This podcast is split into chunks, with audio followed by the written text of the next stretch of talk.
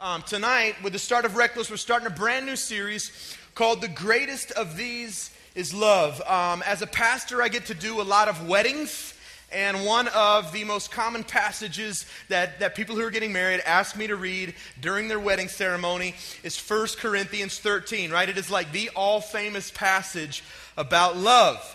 And uh, I, I want you guys to flip there. Before I read it and before we read it together, I kind of want to tell you first about why Paul wrote this, right? He didn't write it for a wedding, he didn't write it with a bride and a groom in mind.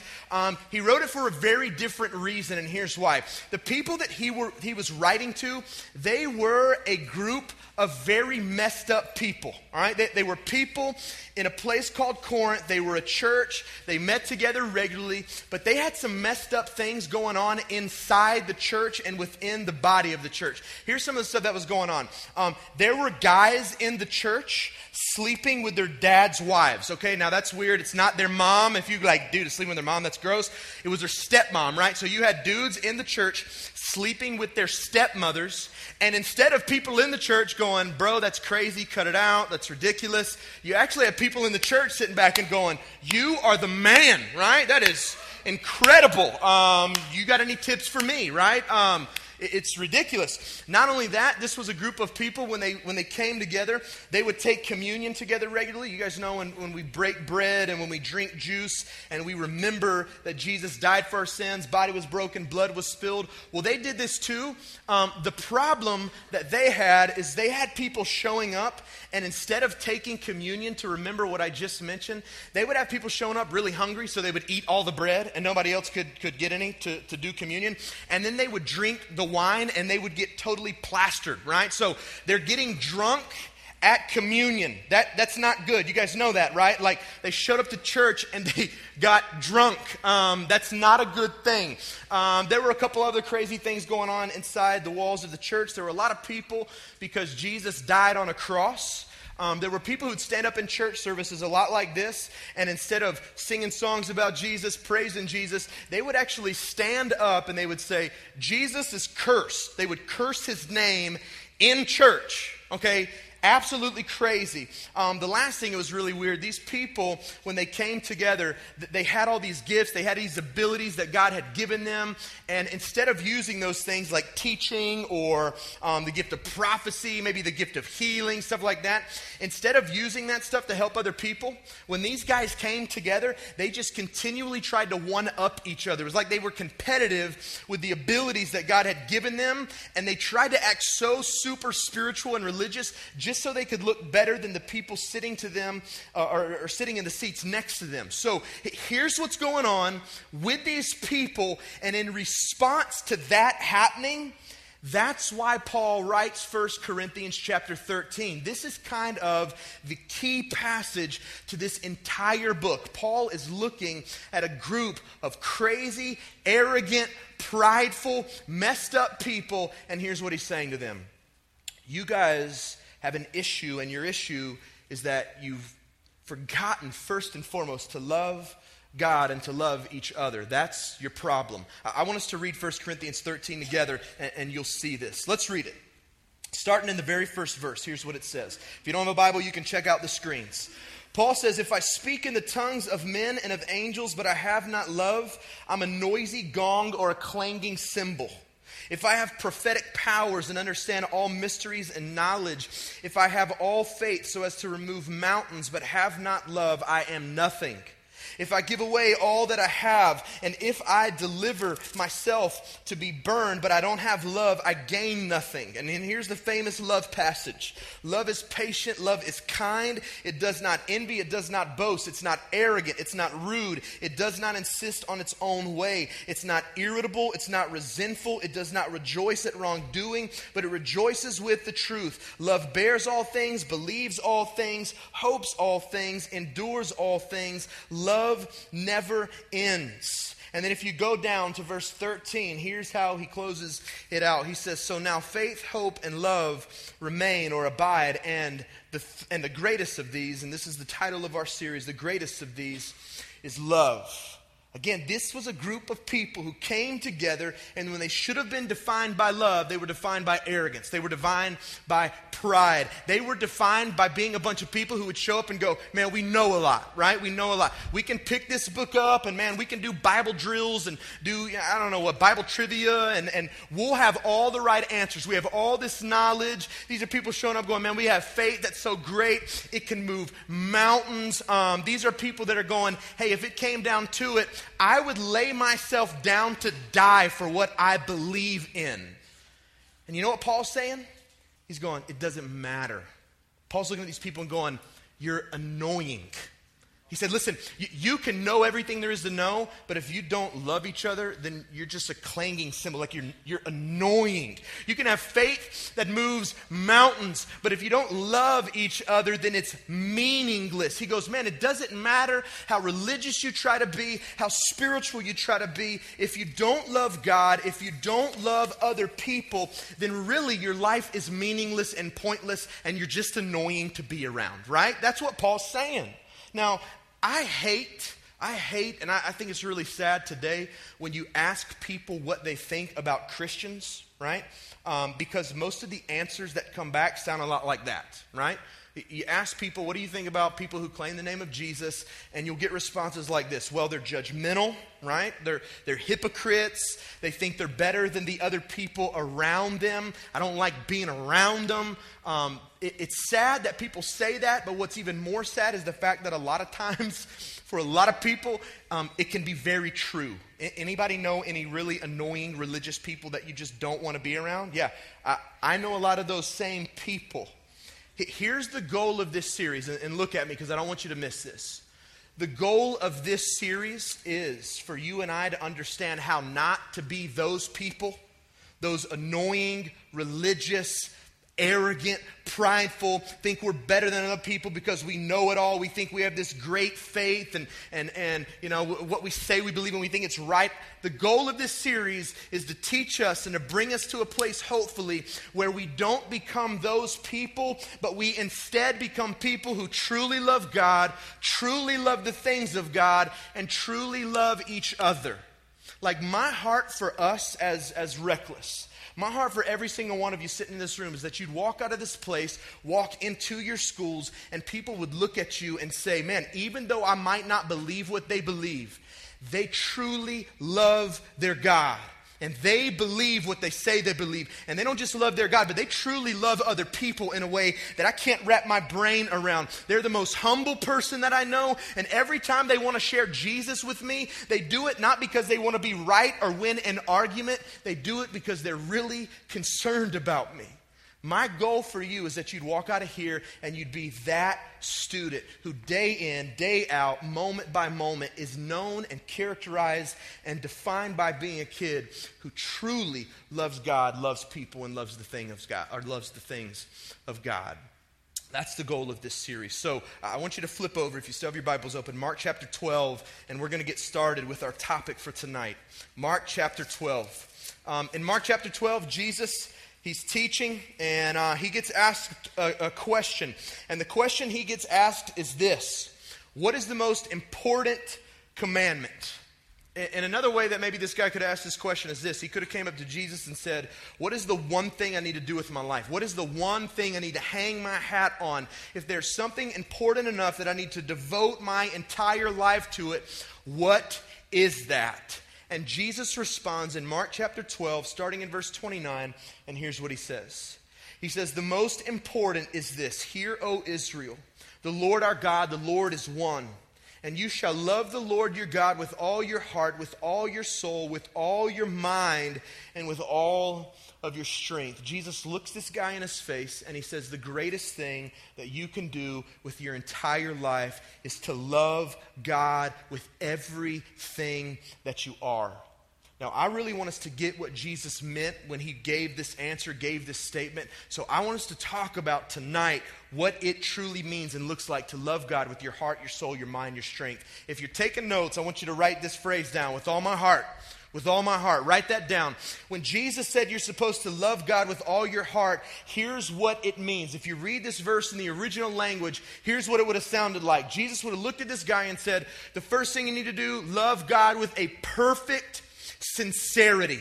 I want you to love God with a perfect sincerity. Don't love Him in a hypocritical way. Don't love Him in a way where He just gets some of your attention, some of your affection. Don't love Him in crowds of certain people and then not in crowds of other people. Don't love Him inside the walls of one building and then don't walk into another building and not love Him. Like Jesus is saying, you need to love God with your whole heart, with a perfect sincerity.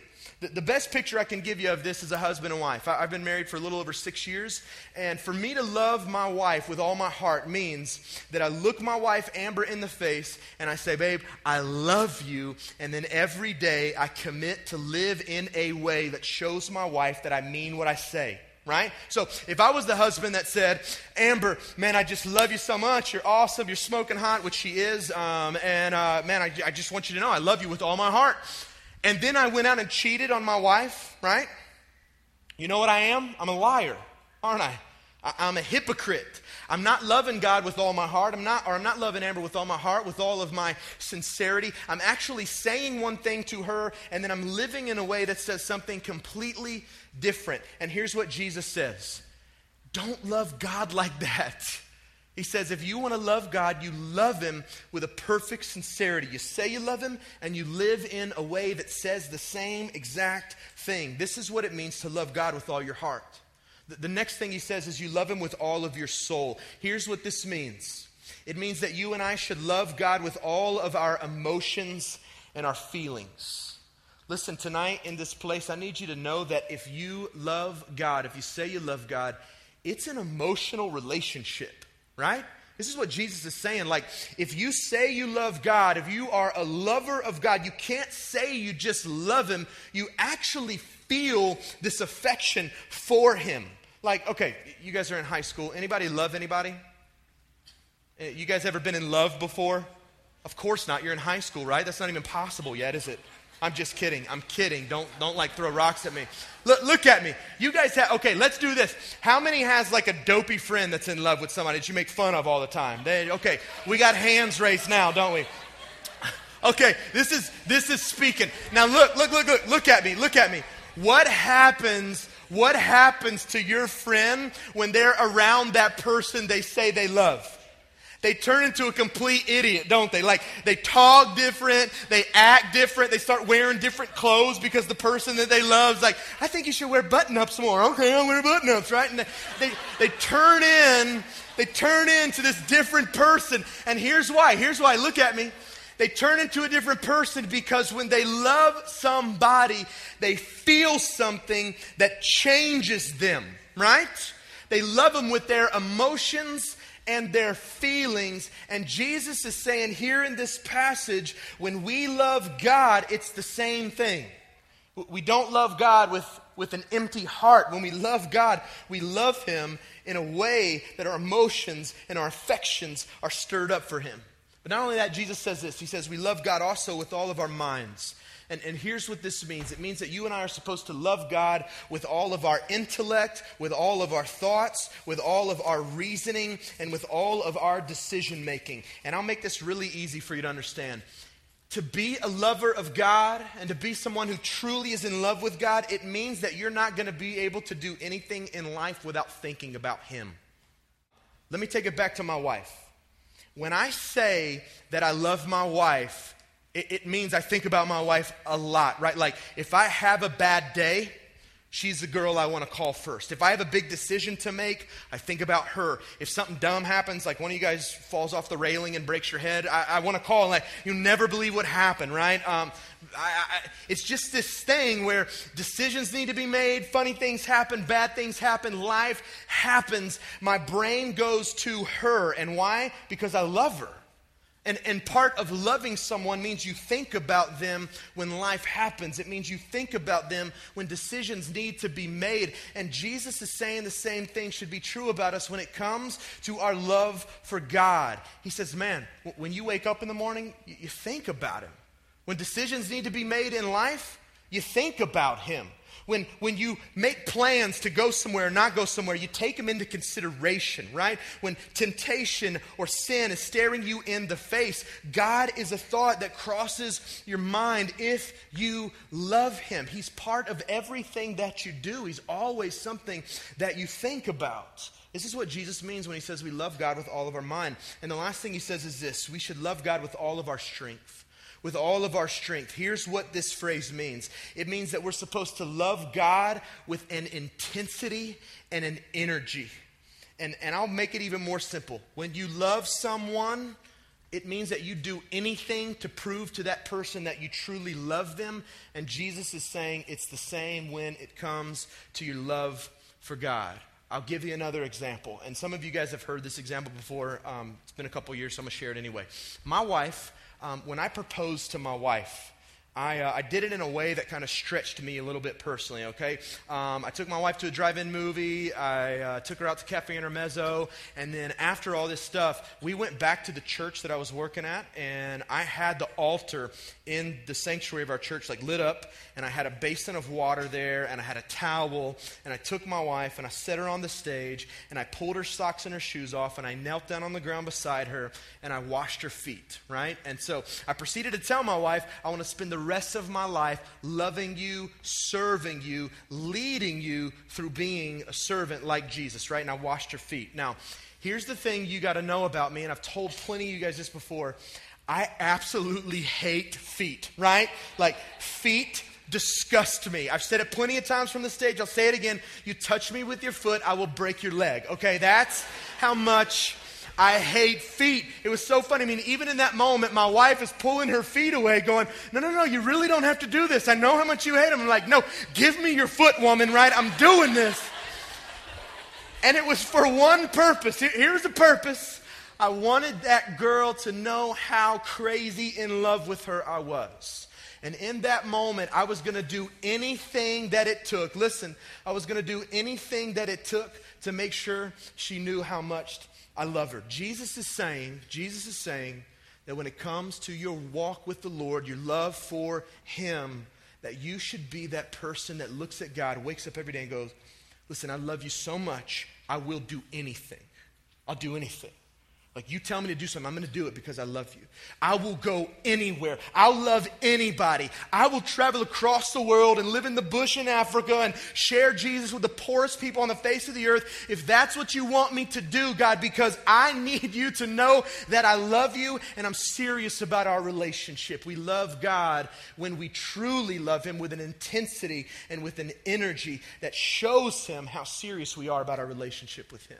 This is what Jesus is saying. We love God with our heart, with our soul, with our mind, and with our strength. Now, let's make it applicable. Let's make it real. Why should you love God like that? As a high school kid, I think this is the next question we've got to ask. If Jesus says the greatest thing you can do with your, with your life is to love God with a perfect sincerity, with your emotions, your feelings, with your thoughts, intellect, decision making, intensity, energy, to love God like that, why in the world should you actually listen? Why? Have you ever thought about that question? Because here's the deal as high schoolers, You've got a lot of things in the world right in front of your face telling you that you should love it instead of God, right? Like, man, you've got a lot of things around you that you can love pretty easily, that you can give your devotion to, your energy to, your thoughts to, that you can give your, your passions to. Um, you've got a lot of things in the world that you can love. So, why in the world should you love God more than any of those other things? I, I want to give you the very simple answer and I just want you to listen. Don't, don't even turn here, just listen. And it'll be on the screens. 1 John chapter 4, John makes it very simple and very clear. And here's the answer to that question. In this, the love of God was made manifest among us, that God sent his only Son into the world so that we might live through him. Now, here's the key in this is love. Not that we have loved God, but that he loved us. And he sent his Son to be the propitiation or the, the, the uh, substitute for our sins. Here is the answer to the question why should you love God more than anything else the world puts in front of you and says that you should love? Here's why because God has loved you first. That's the very simple answer. God has loved us. Listen to me, guys. If you don't get how huge this is, I'm going to spell it out for you in just a minute. But I need you to know the simple answer to why you should love God is because God loves you. The, the Bible, this book, is so clear that every single person sitting in this room tonight has done things to offend God, right? Nobody's in here, nobody in here is perfect, are we? And if you come in here and you say you are perfect, then you just lied, you're not perfect, right? Um, that's kind of how it goes. Nobody's in, nobody in here is perfect. We've all done wrong things. We've all made mistakes. Again, the Bible says that we have done things that are wrong, offend God. And the Bible says so clearly, time and time and time and time again, because of those things that we've done and because of who we are, that we actually don't deserve the love of God at all. What we deserve from God is to die hopeless people stuck in our sin on our way to a very real place called hell to spend eternity separated from Him. And here's the worst part about this news. The worst part about this news is that nobody in this room can do a single thing to change that. Like, none of us in here can be good enough. None of us in here can follow enough rules. None of us in here can spend enough time trying to devote ourselves to God to make God love us or accept us or to make up for all the wrong things that we've done. Here's where the amazing love of God comes in. In spite of all you've done wrong, in spite of all the mistakes you've made, in spite of all the bad things that you've done, the Bible still calls you enemies of God. Even in spite of that, God still loves you. He still loves you. And God didn't just sit up in heaven and look at you and go, ah, I know you've made some mistakes, you've done some bad things, don't worry, I still love you. No, no, God looked at you, and the Bible again, you're his enemy. God looked at you and goes, I love you anyway, and I'm going to show you how serious I am. I'm going to show you, I'm going to put on display how much I truly loved you. And He made His love for us very real, very tangible in sending His Son, Jesus, into the world.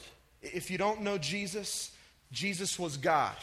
God wrapped in flesh. He came into this earth and he lived a perfect life, a sinless life. And at the end of his life, he went to a cross and he laid down his life, brutally murdered for your sins and mine.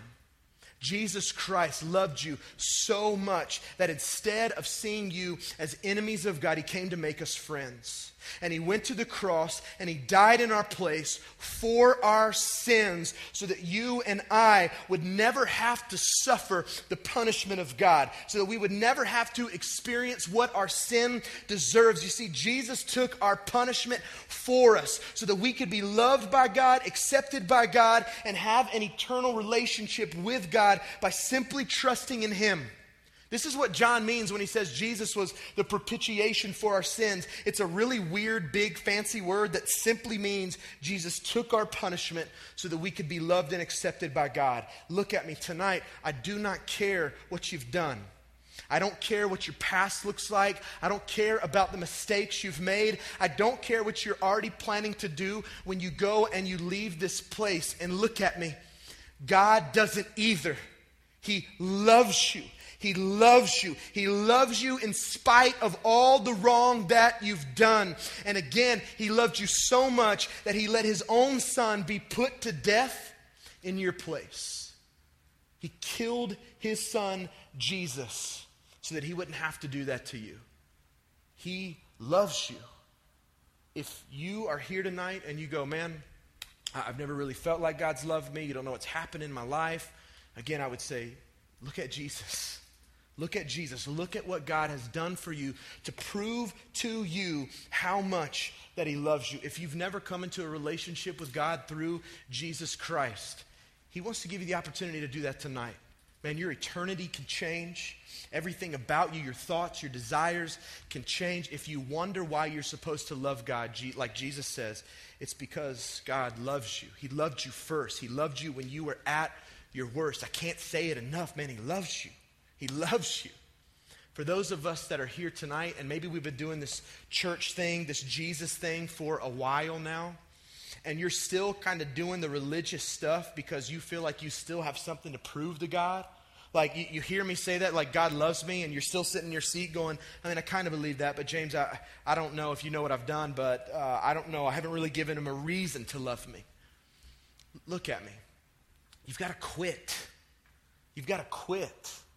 If you know Jesus Christ, you are loved by God. I, I, get that mindset because I grew up in a church that was legalistic. I grew up in a church that preached a lot of rules, right? Like, pray to accept Jesus as your Savior so you don't have to go to hell. Now, here are all the rules you need to keep so that God will really like you, right? Like, that's the church I grew up in. So I, I pray to accept Jesus as my Savior, and I walk out of the church like, oh, dang, I can't watch any rated R movies. I can't listen to that kind of music. I, uh, you know, I can't have long hair. I can't wear earrings, which all that stuff I still did. But, um, you know, it's like this whole list of things. And then every time you get one wrong, it's like, oh, man, God is angry at me again. God's mad at me again. I don't know if He really loves me. Listen, if that's what you believe about God, you've bought into a lie, and you can only live like that for so long before you give up on Christianity, give up on Jesus, and you bail out because that's religion. Jesus is not not religion. Jesus saves from religion.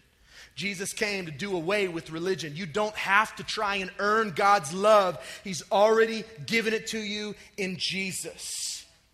This is good news. Listen, I, I a few weeks ago um, got a picture, a real tangible picture of God's love for me. You know, you always hear people talk about like when you have kids, you you experience the love of God in a whole new way. Well, my wife and I had a baby just a little over uh, four weeks ago. She'll actually be a month old tomorrow. Absolutely crazy. It's already been a month. But um, a couple of weeks ago, we're sitting on the couch with my little girl, and my wife had just gotten done feeding her. And uh, she got up with her and she changed her diaper. And as soon as she was going to sit back down on the couch with her, my little girl just started puking everywhere, right? Like just I mean, throwing up everywhere. It looked like she had thrown up everything that she had eaten. And she threw up so much that it went all down her. It soaked through her diaper. My wife is covered, right? Um, I go over to the couch and I grab her and I pick her up and, and hold her in real close. And so now I'm covered, right? So all three of us are covered in my little girl's puke.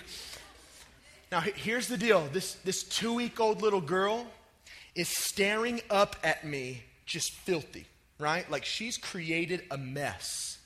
And she's looking up at me. And I realized in that moment, this little girl can do absolutely nothing for herself. Like she can't clean herself up. She can't walk over to the tub and hop in and just kind of rinse off. No, here's this little baby girl looking up at me, covered in her own filth she can't tell me all the reasons I should love her. She can't give me all these things that she's done to, to convince me to clean her up and to wash her off. No, no. I'm looking at this little girl going, I'm her dad and I love her and I love her in spite of the crap that she's created and covered in. And I'm going to take her to the tub and I'm going to clean her up because I love this little girl. Listen to me. Look at me. This is how God loves you. This is how God loves you. You have created a mess through your own sin. All of us have, me included. And there's nothing that we can do to convince God why He should love us, why He should clean us up. We can't say to God, Look at all I've done, you should love me. But in spite of all that, the Bible says that God is a Father who looks at us with love anyway. And in our greatest time of need, you know how God responded? He didn't say, You go clean yourself up, you try to be good enough, here are all the rules. No, no, no. God looked at us and He said, I'm going to do something for you. Like, I love you enough to do something for you. I'll clean you up. I'll fix this. I'll make you acceptable again.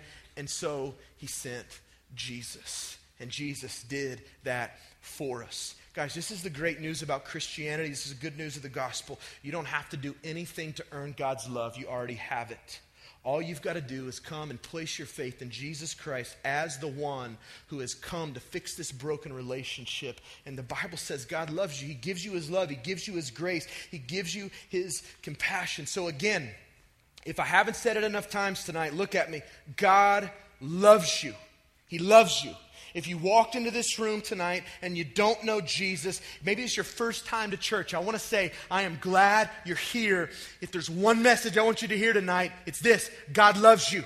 And I, don't worry, I don't care what you've done, I don't care who you are, no convincing. He loves you in spite of you. God does not love you because of what you've done, He loves you because of who you are. You're His creation, and He wants you to place your faith in Jesus tonight so that you can be His son and you can be His daughter. Tonight, if you're in this place and you know Him already, then tonight, the rest of the night, you know what I want us to do? I just want us to sit and to bask and to dwell on and to think about and to be overwhelmed by the amazing truth that we have a God who loves us. We have a God who's on our side. We have a God who is for us, even when we're not for Him. God loves us. And that is why you and I should love God every moment of every day with all of our heart, our soul, our mind, and our strength. And if that reason that God loves you is not enough, um, I, I don't have another reason for you. That's got to be enough. Here's what I want us to do tonight. Um, right in your seat, I want you to just bow your heads and close your eyes. I'm going to bring the guys back up. I just want you to listen to this passage of Scripture as I read it over you. Listen to this. Just in the quietness of your chair, forget about the people around you. I just want you to listen. What then shall we say to these things? If God is for us, who can be against us? He who did not spare his own son, but gave him up for us all, how will he not also with him graciously give us all things?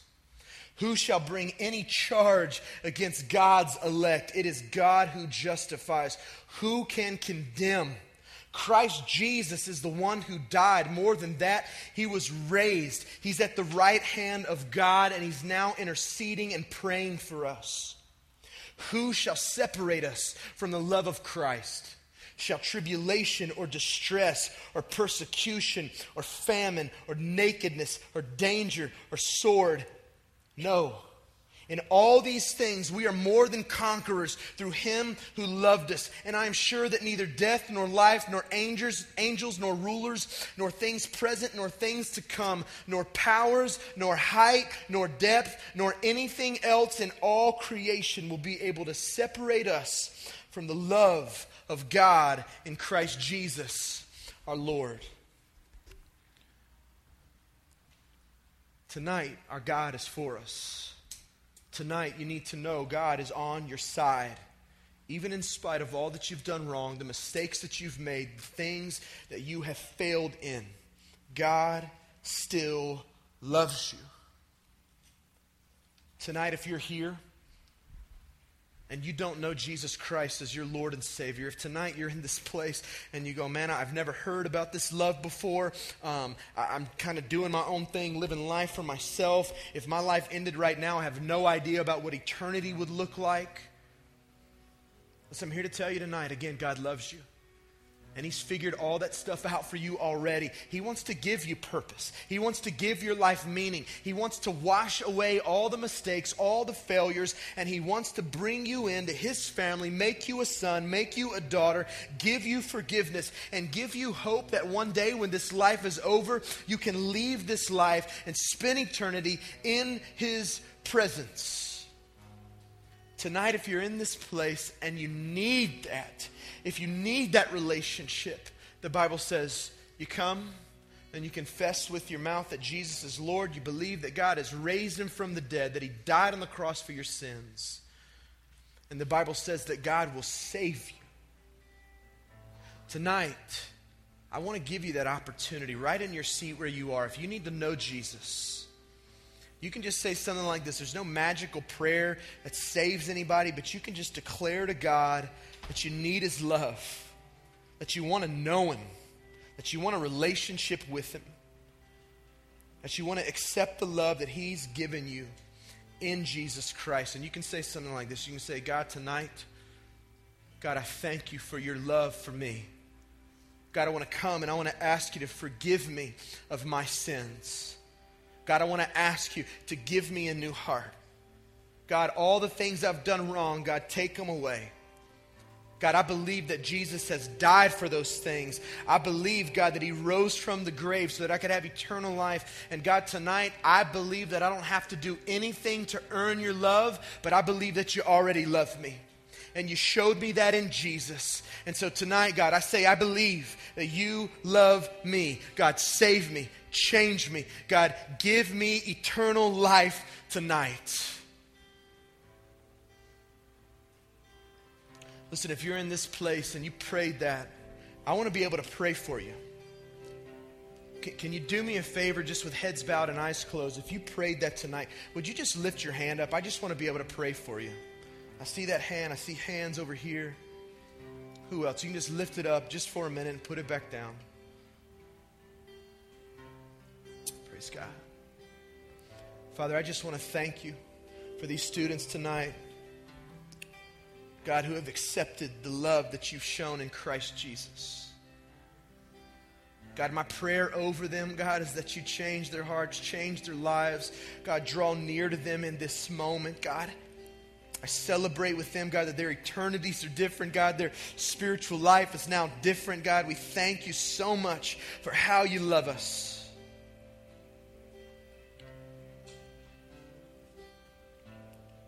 Tonight, for the others of us,